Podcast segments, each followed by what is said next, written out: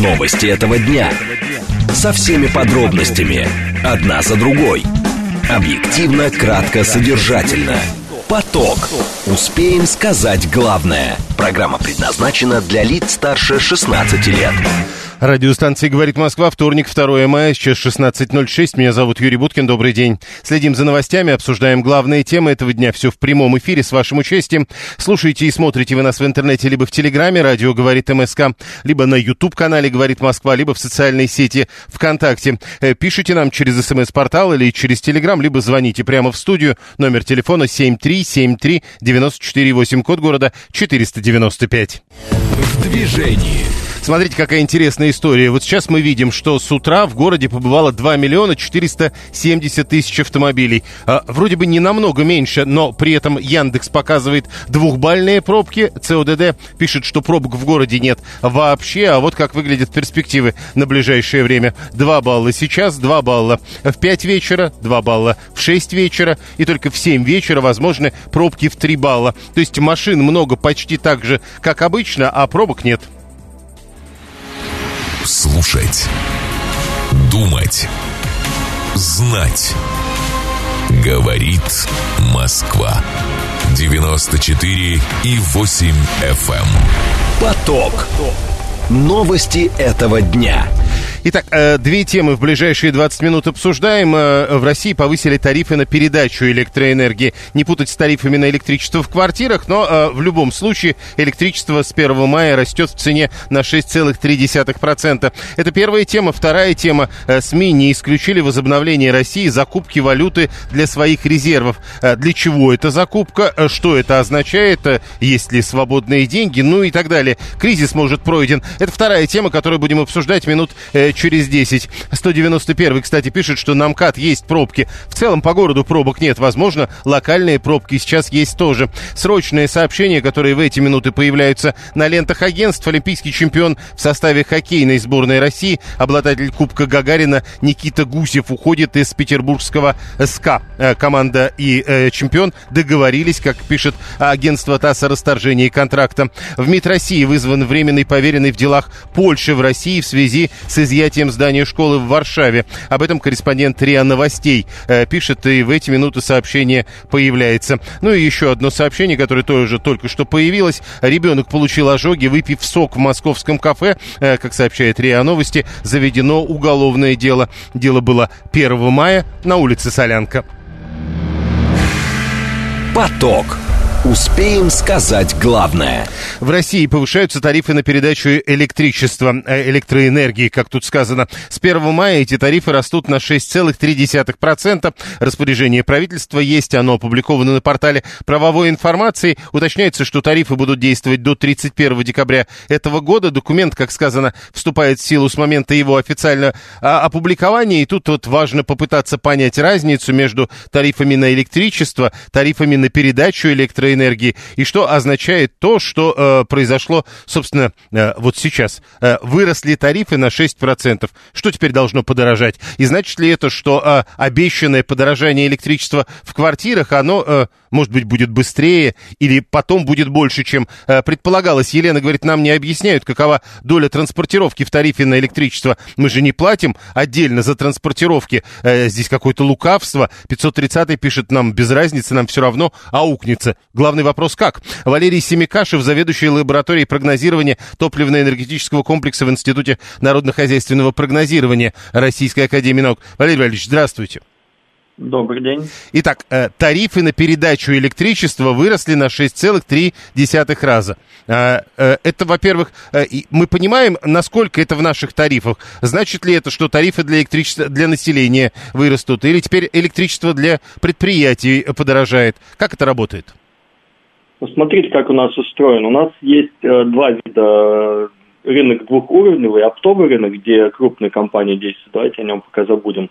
Да, есть розничный рынок, там, где малый бизнес, где население, где прочие потребители. Соответственно, если брать среднюю цену в России около там 5 рублей, там чуть больше 5 рублей, э, а нет, не прав, это московский да, тариф, но, условно говоря, там чуть меньше 5 рублей, да, то вот в этой средней цене, это так называемая наставочная цена, там есть трансляция оптовой цены, там часть некоторых инфраструктурных платежей, и вот, условно, там остальное, большая часть это транспортировка э, сети, да, и у сетей там, условно, больше половины, ну, за 50% это вот в конечной цене, которую платят потребители.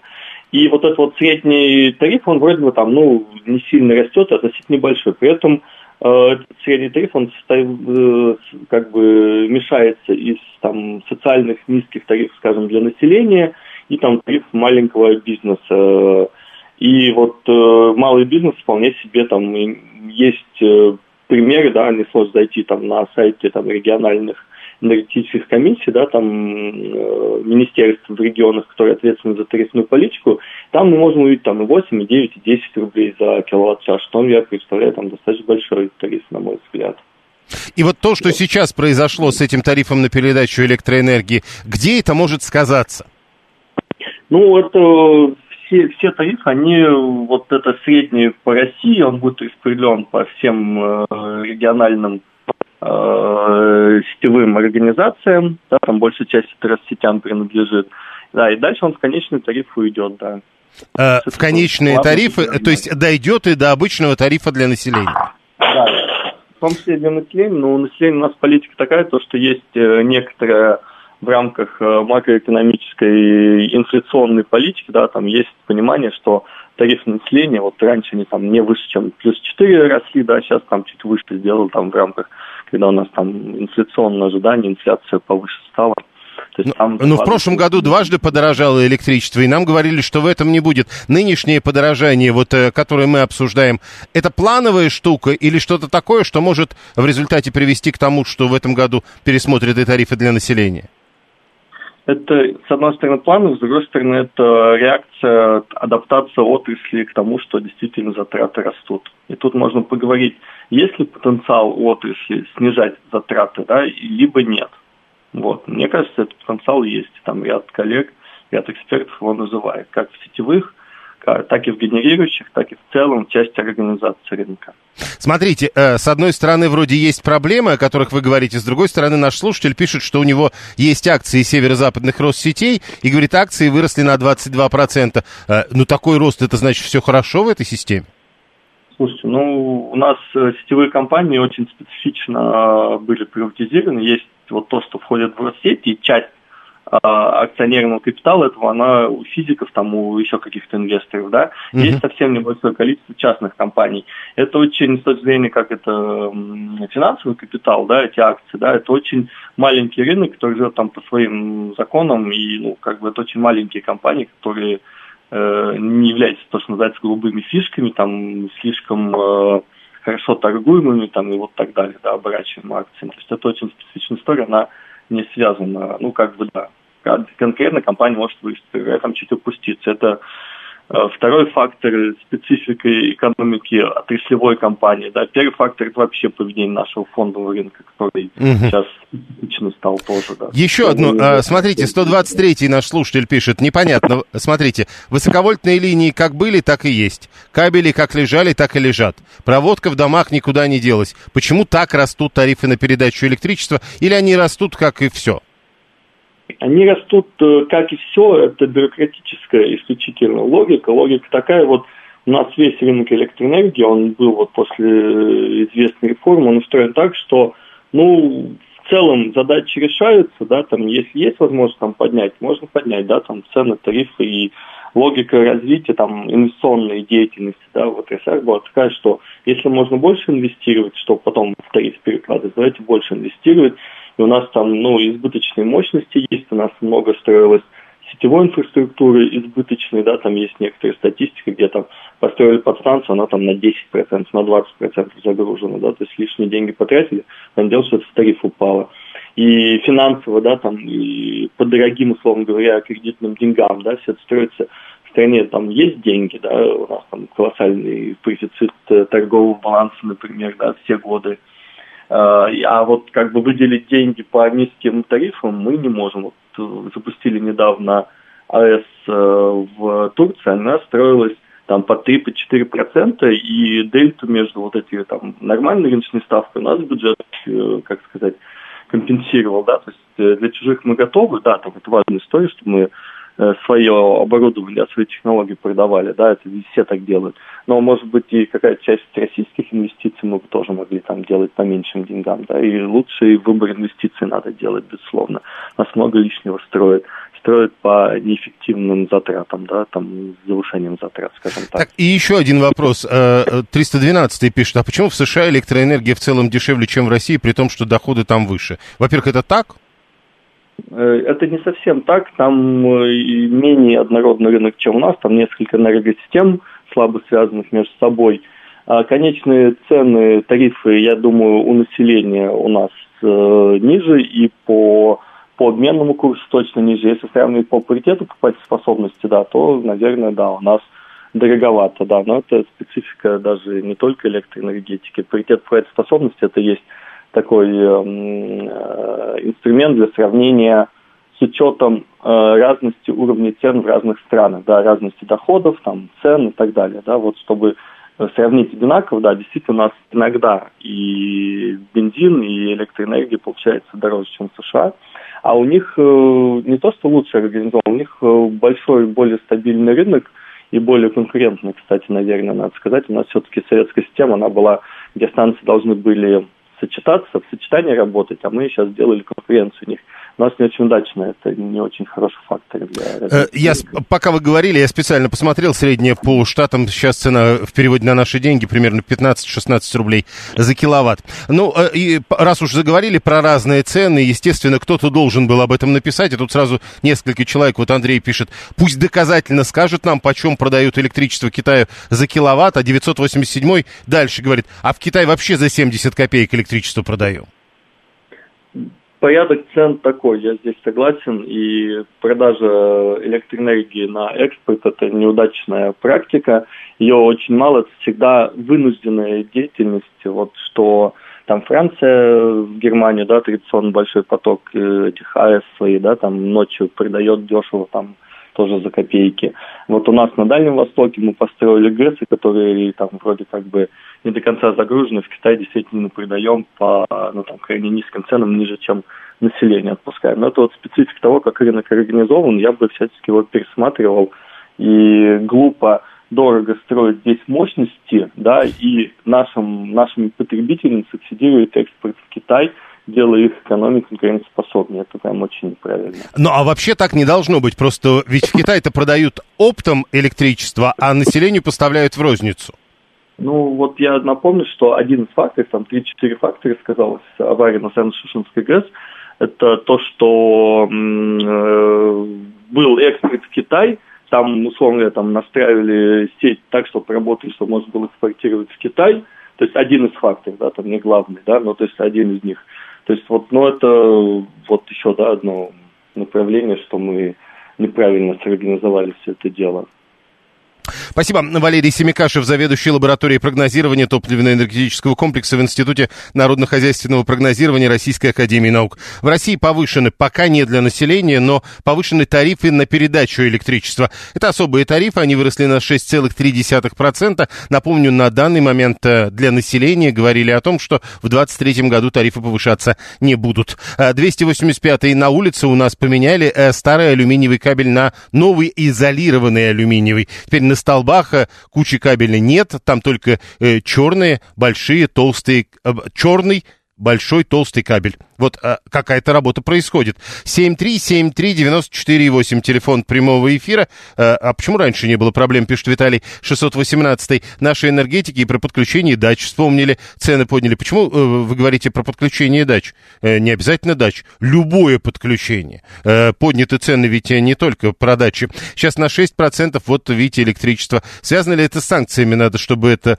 э, объяснили, пишет Виталий. Елена 659 пишет, надо повернуть вспять чубайсовскую реформу э, электроэнергетики и объединить обратно электростанции и передающие сети. 7373948, телефон прямого эфира. А где у нас телефоны?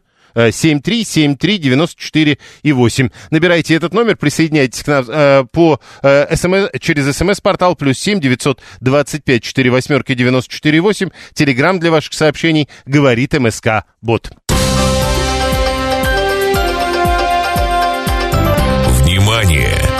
Говорит Москва. 94 и 8 FM. Поток. Успеем сказать главное. Григорий 859 продолжает хвастаться своими акциями. Энергетиков северно-западной Россети, говорит, подорожали и вовсе на 52%.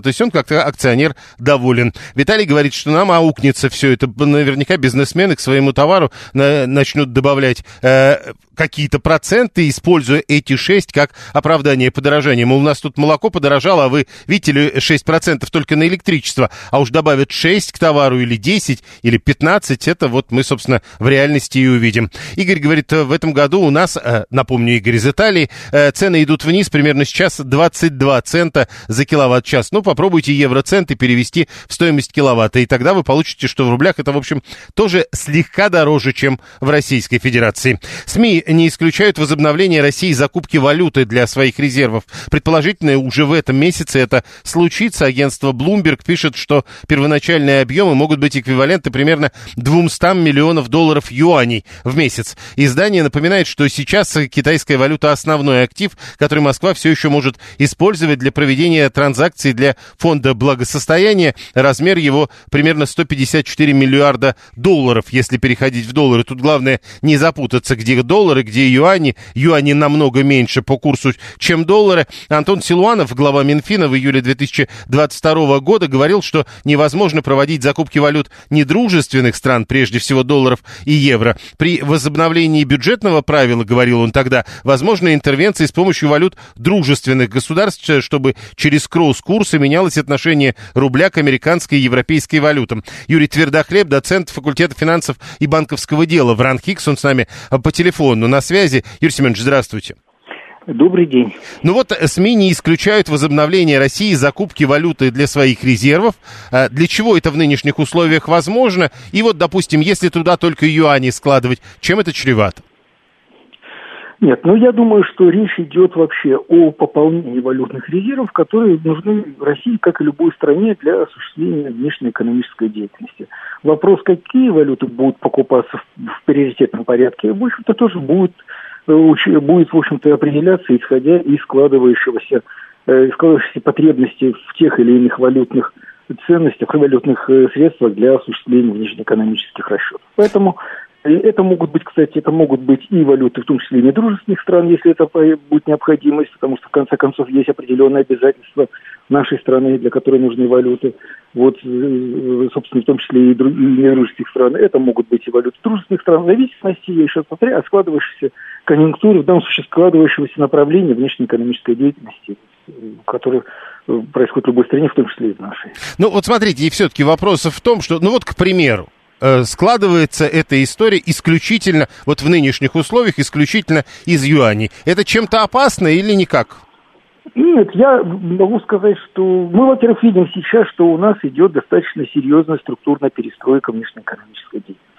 Мы видим с вами, что действительно основные ну, товарные потоки все больше и больше степени перемещаются э, в Юго-Восточную Азию. Естественно, интерес к тем валютам, валютам тех стран, в том числе и прежде всего, конечно, юаня, он будет повышаться.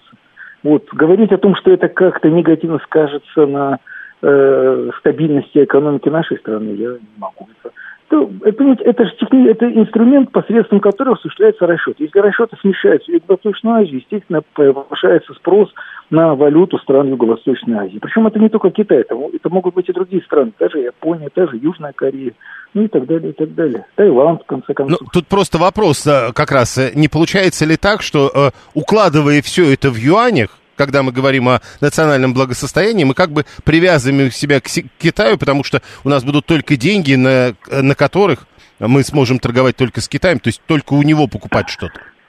Нет, нет. Во-первых, речь не идет только о юанях. Юань – это одна из валют, которая, в общем-то, в настоящее время является одной из мировой резервных валют.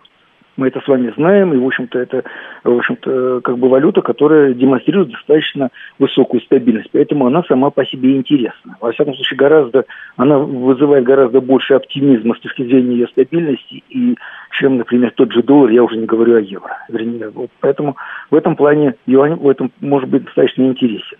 Это с одной стороны. С другой стороны, я еще раз повторяю, речь идет о пополнении золотовалютных резервов, и речь не идет о том, что это только за счет юаней. Да, юань там, безусловно, присутствует. Но я могу вам сказать, что на сегодняшний день доля юаня, например, золотовалютных резервов России, она действительно ничтожно мала. И вот с учетом увеличивающегося товарооборота, конечно же, необходимо э, долю это увеличить хотя бы для того, чтобы обслуживать внешнеторговый оборот. Так, Потому и вот сразу... теперь идет теперь практический вопрос. Спасибо Виталию, э, который прямо сейчас прислал эту историю. А вот как эта закупка физически выглядит, пишет он? Просто берут нал, бумажки кладут в какой-то сейф. Ну, просто потому что народу-то говорят, не берите наличную валюту, вкладывайтесь в инвестиции и так далее. А здесь-то как это работает? Ну, конечно, никто не... Ну, дело в том, что наличные деньги – это всего лишь один из атрибут денежного обращения. Конечно, какая-то часть наличных денег будет тоже перемещаться, и я уверен, что, конечно же, а, а, операции, в том числе и с наличными юанями, увеличатся, объем операций увеличится. Вот. Но это не, речь не идет о том, что это будет, в общем переводиться полностью, как говорят, в наличные деньги будут перевозиться самолетами э, с одного, с одного э, место в другое большое количество наличных денег. Нет, речь идет, то, конечно же, о накоплении, в общем-то, в безналичной форме. Вот. Ну, и учитывая то, что действительно увеличивается оборот, конечно же, увеличивается оборот э, близной стран Юго-Восточной Азии, конечно же, в общем-то, будет в том числе повышаться спрос на наличные деньги. Ну, вы знаете, на сегодняшний день э, наличные деньги, мы же видим с вами, они, в общем-то, постепенно выходят из обращения в силу вот, развития систем электронных платежей. Вот, и поэтому я не думаю, что здесь речь будет идти о каких-то очень больших перемещениях наличных денег. А хорошо, если, если мы говорим, что теперь у нас все больше наличных юаней, ну, это по последним сообщениям звучит. Еще один хороший вопрос от нашего слушателя. А у Китая в рублях есть резерв? Я думаю, я думаю, что ведь мы же, вы посмотрите, ведь, когда последний раз встречался наш президент с э, лидером Китая, в общем-то, было подчеркнуто, и, в общем-то, об этом говорится со всех трибун, что действительно взаиморасчеты э, между нашими странами все в большей и большей степени переходят в взаиморасчеты в национальных валютах. Следовательно, для осуществления расчета с нашей стороны, конечно же, Китай в том числе и накапливает и приобретает и э, отечественную валюту, нашу отечественную валюту. Поэтому я уверен, на них она тоже присутствует. Ну, и вы тоже вы еще говорили много по поводу того, для чего нужны доллары и евро а, в этой системе Фонда национального благосостояния. Э, и вот тут вам пишут наши слушатели, вот один, например, пишет, зачем это нужно, ведь Запад все равно хочет прекратить продавать нам любые товары, а другой формулирует, ну, получается, что мы, покупая, к примеру, валюту недружественных стран, их поддерживаем. Мы реально их поддерживаем, покупая их валюту? Нет, мы никого не поддерживаем, но просто э, согласитесь, что, несмотря... Во-первых, давайте так, вот Елена Георгиева, а, э, руководитель МВФ, она совершенно четко и внятно заявила о том, что доля, доля доллара в международных расчетах неуклонно снижается. Но давайте все-таки определимся, что на сегодняшний день эта доля достаточно высока.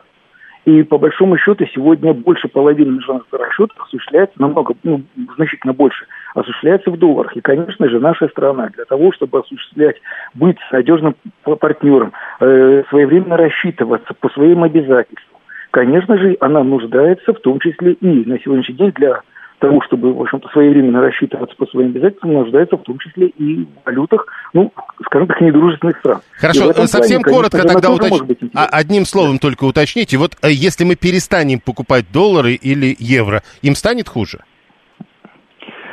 Э, я могу сказать, что если мы перестанем рассчитываться по своим обязательствам, в том числе в долларах и в евро, который, в общем-то, носит безусловный характер, то этим мы только сделаем хуже себе с точки зрения вот, авторитета нашей страны. Спасибо. Вот. Э, Юрий Твердохлеб, доцент факультета финансов и банковского дела в РАНХИКС, он был с нами на прямой связи. Мы обсуждаем заявление некоторых СМИ о том, что Россия, возможно, в ближайшее время, уже в этом месяце, начнет а, возобновить закупку валюты для своих резервов. Тем временем официальный курс доллара только что появился 79.96, курс юаня 11.49, курс евро 87.60. 56. Э, прямо сейчас новости, потом реклама, потом продолжим.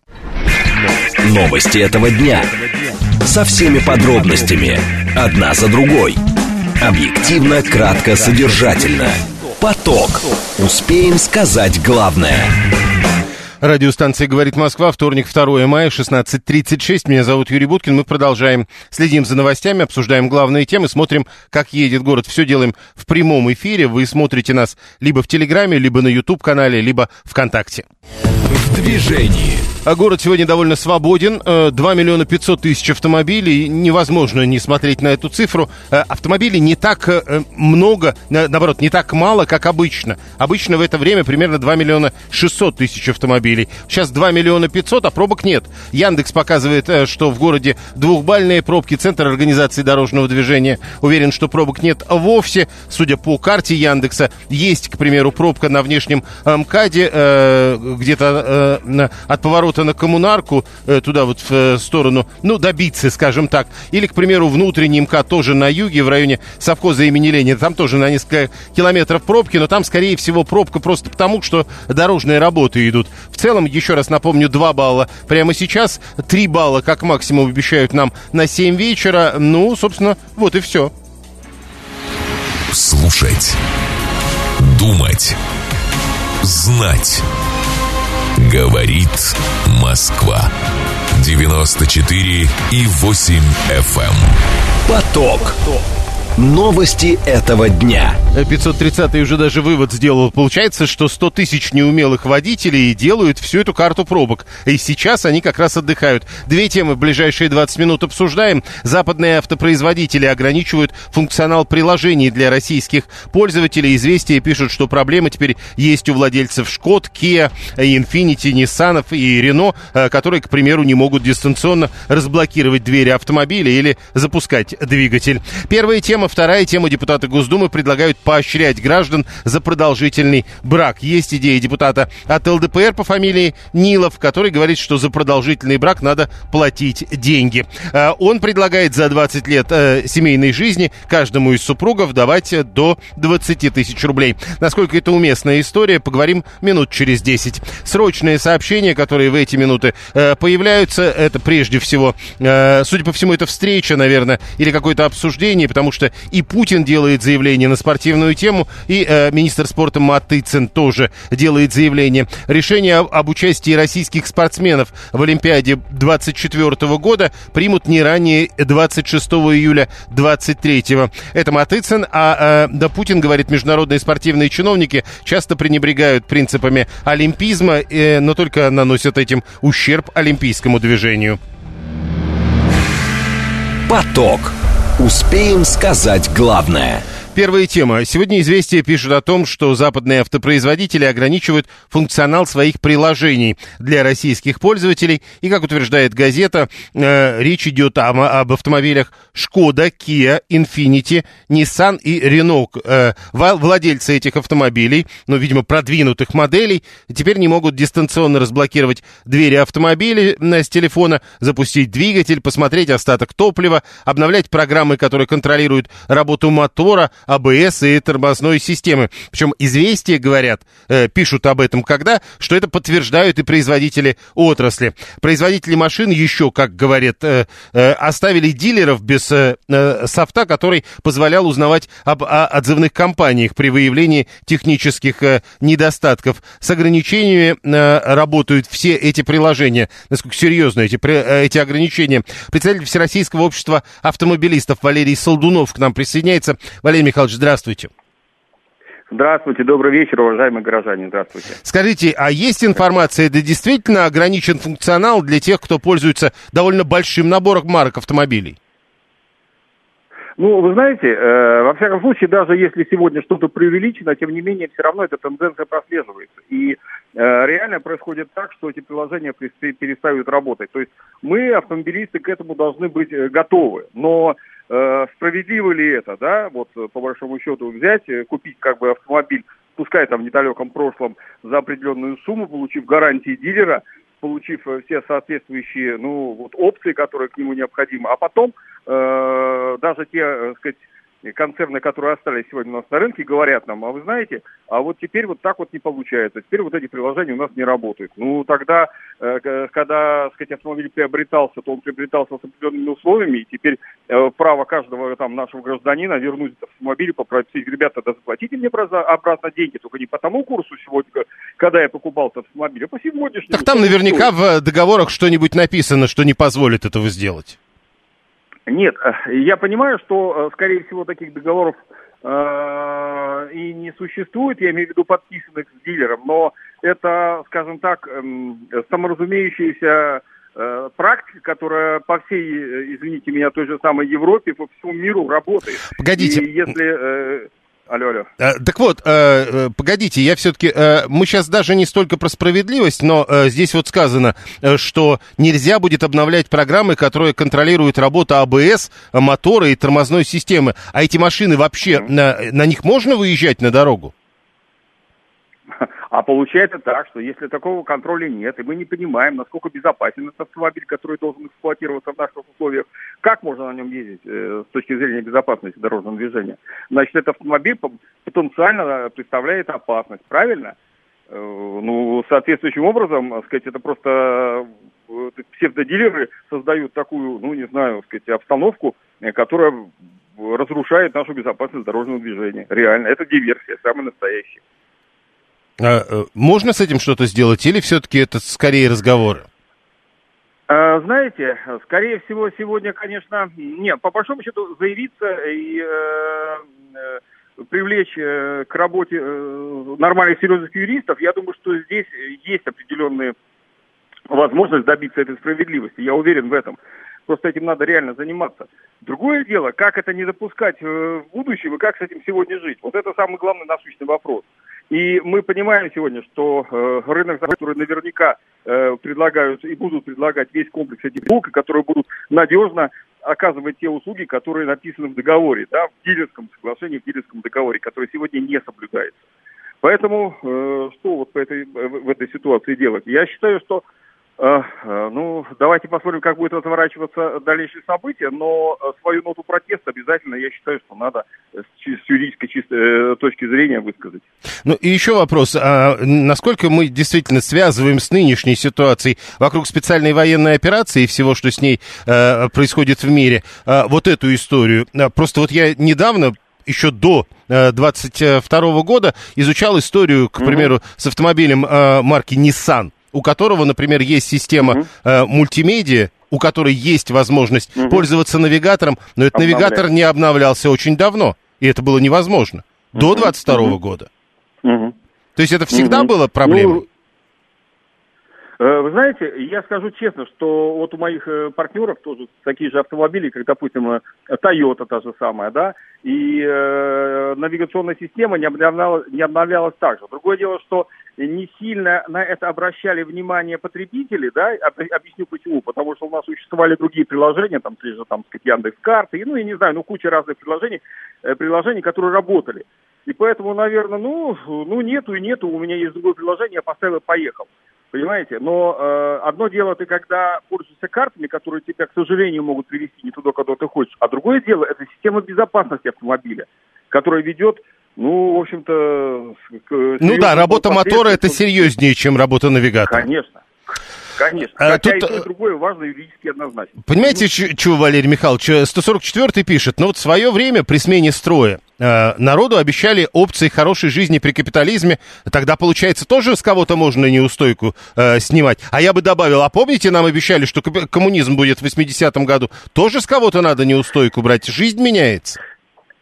Не, э, понимаете, в, в, этом отношении можно двигаться бесконечно, вы правильно совершенно говорите, но мы сегодня живем в тех реалиях, которые существуют, да, и, конечно, усугублять эти реалии, реалии сегодняшними вот этими, э, ну, я считаю, что псевдопроблемами, они вот так вот, да, которые оборачиваются на самом деле проблемой и головной болью для нас, для простых потребителей, это, это факт. Вот сегодня ну, это факт. Ну хорошо, тогда по один практический вопрос. Вот, допустим, у меня автомобиль Infiniti, который раньше можно было э, посмотреть остаток двигателя, э, разбираться с контролем работы мотора. Теперь это не работает. Что мне делать? Угу. А теперь Э, я так понимаю, что в, в нынешней ситуации, так сказать, если мы посмотрим на те санкции, которые и то давление, которое указано, а ничего. А что в этой ситуации можно не, сделать? Нет, а, ну Нет, то есть, лидер... Э, под, получается, под, ну это же опасно, мне, мне вообще за руль-то садиться? Это не то слово. Это просто сегодня э, тот человек, который эту машину приобрел, приобрел, является обманутым человеком, понимаете? Просто, ну, я не знаю, сказать, э, человека просто обманули, не выполнили не только своих обязательств, но еще и ввели в заблуждение и, более того, подвергли опасности его жизни, жизни его семьи и окружающих людей. Ну, то есть не садиться ну, за руль. провокация, самое Ну, ну, неважно, провокация, не провокация, за руль не садиться. Ну, по большому счету, вот если это программное обеспечение э, влияет так, то не садится. Получается, это же вывод напрашивается сам собой. Понял, спасибо. Председатель, председатель Всероссийского общества автомобилистов Валерий Солдунов был с нами на прямой связи. Надо пересаживаться на электробус, всяко безопаснее выглядит, пишет Виталий. А, или, к примеру, 530-й пишет, да берете лошадку, пешком и поехали, все нормально. А, Вера 132 пишет, «А, у меня у знакомых сбились настройки электроключа на Форде. Ни один из салонов а, помочь им не мог.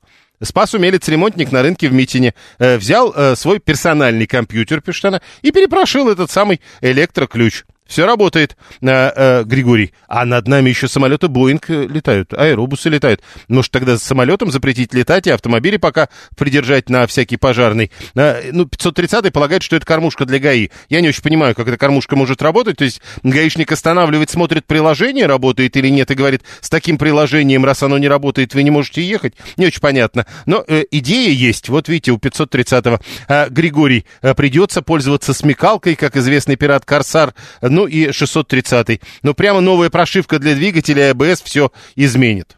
Ну, прямо не изменит, что ли? Все нормально. Родные навигации все равно ужасные и не жалко. В общем, пишет 933, и с этим довольно сложно спорить. Но, как бы то ни было, э, сейчас, э, судя по сегодняшней публикации известий, есть проблема э, со Шкодами, Kia, Infiniti, Nissan и Renault, и не только с навигацией.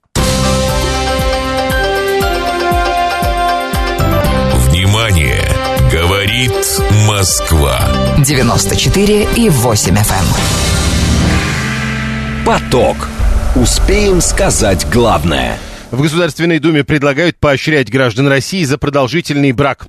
Есть такой депутат Государственной Думы от ЛДПР. Э, это важно. В данном случае э, мы уже неоднократно спорили, что Ниловы бывают разные. Вот в данном случае Ярослав Нилов, э, представляющий фракцию ЛДПР, он даже заместитель руководителя фракции этой партии в Государственной Думе. И вот он рассказал, что в партии разрабатывают законопроект о финансовой поддержке россиян за продолжительный брак. Согласно этому законопроекту, за 20 лет семейной жизни жизни каждый из супругов сможет получить по 20 тысяч рублей.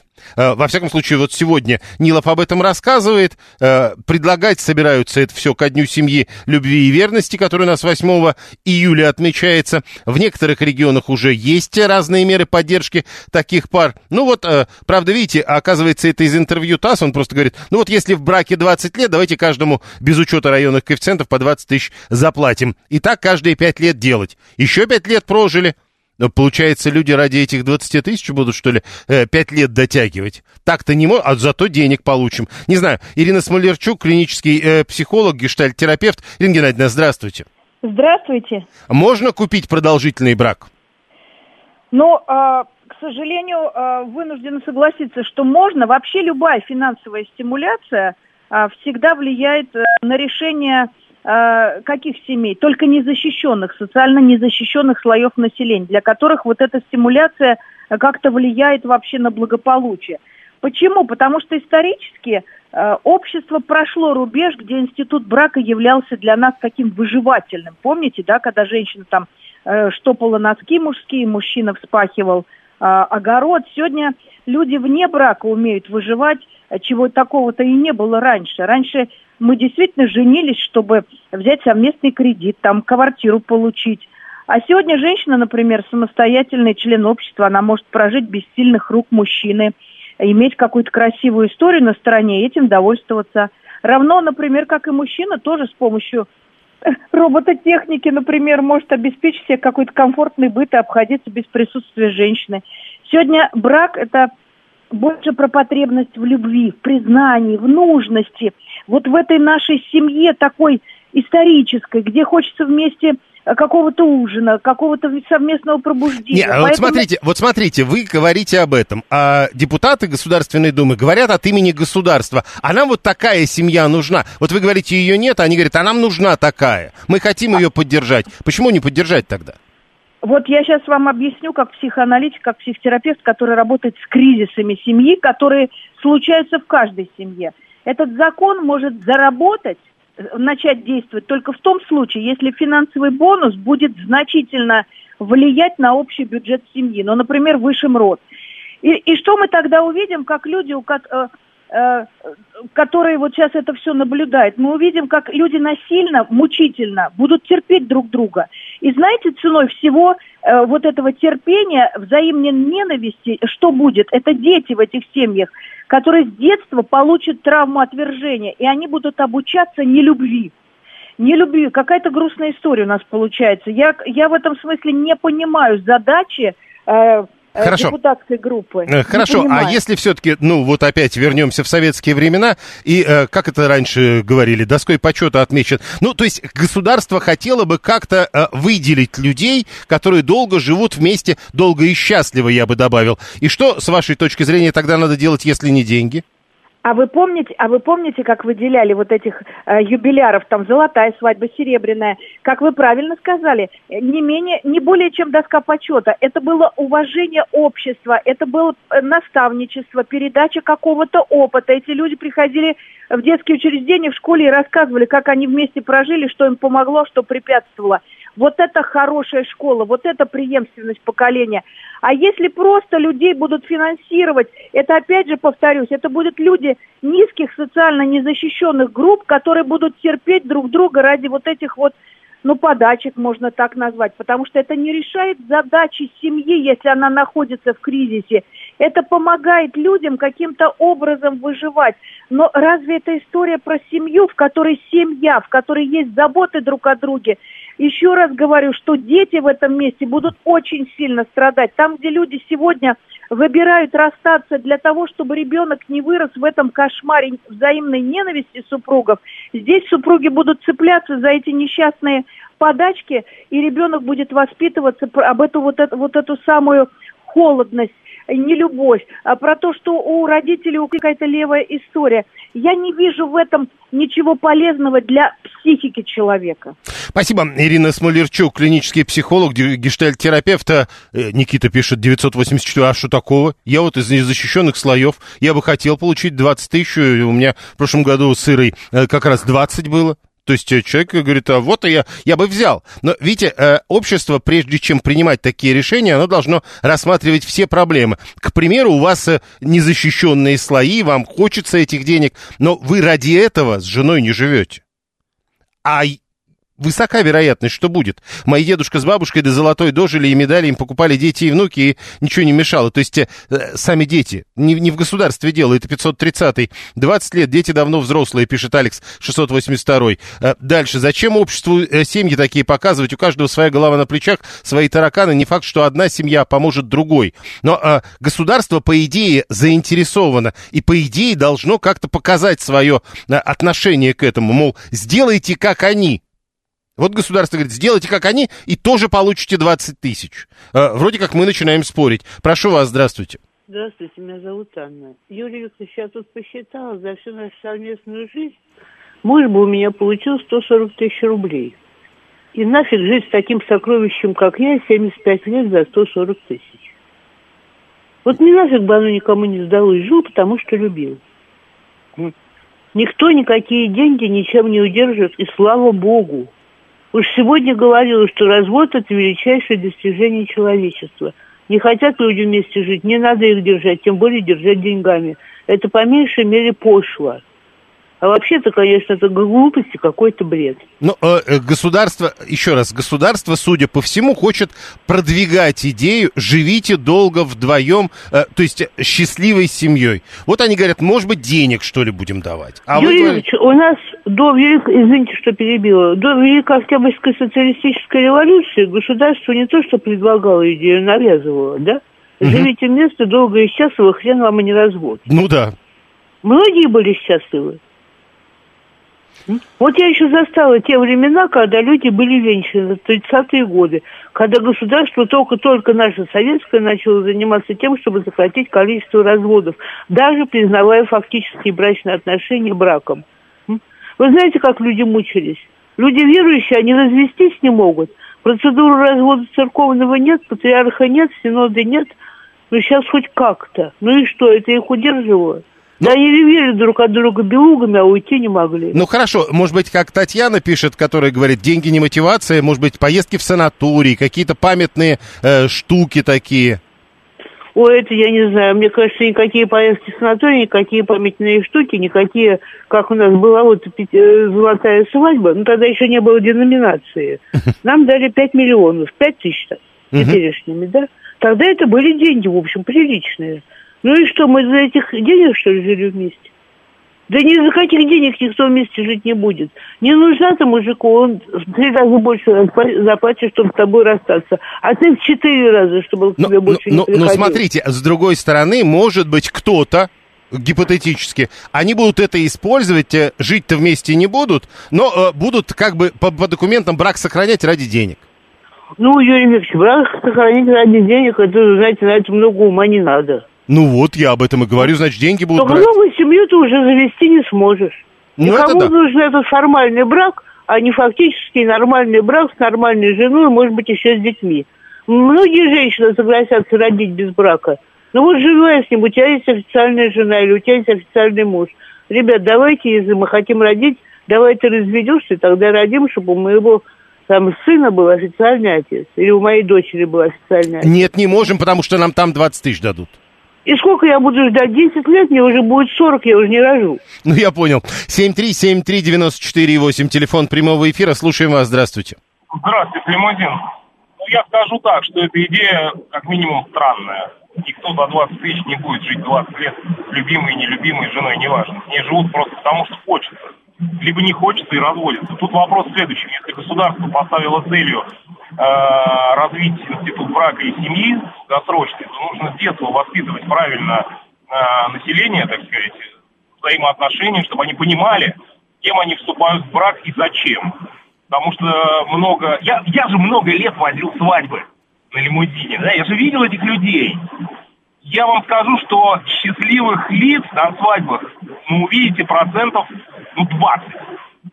А в остальных э, случаях это, как правило, ребята, которые встретились, у них что-то там проскочила какая-то искра, они вступили в интимные отношения, все, любовь до гроба. Потом проходит год, они разбежались, потому что не готовы, не готовы ни он, ни она к построению семейных именно отношений, где рождается ребенок, где потом рождается второй ребенок. Э, планирование, так сказать, бюджета, это все очень сложно, на самом деле этому надо учиться. Ну, Вот лучше бы государство бы занялось именно образованием. Ну, то есть не деньги, а что-то другое. К примеру, подготовить к семейной жизни. А, три- 984 Никита продолжает. Я бы, например, вернул статус матери-героини, как раньше было в Советском Союзе. Никита, вы отходили, э, э, вы не заметили. В прошлом году это уже вернули. Ваша идея уже реализована в 2022 году. А 530-й брак и семья, это же не про деньги. И тут государство, которое говорит брак и семья, это не про деньги. В общем, что-то не так, есть какая-то проблема. Ну и 688 говорит, слушайте, если вообще идти по этому пути, э, то надо, э, прожил 20 лет, получи 20 тысяч. Не прожил 20 лет, заплати 20 тысяч. Ну или как? Э, не прожил, разводись, не получишь. Или как? Подождите. Нет, стоп. Он как раз не собирается ни у кого забирать. Это кто-то другой предложил забирать. А этот нет, говорит, получи 20 тысяч, а если не прожил, разводишься и не получаешь 20 тысяч. Сложная какая-то история. Ну да, 530 говорит, так э, в какой-то момент мы дойдем до варианта не дожил, помер, заплати тоже. Далее новости.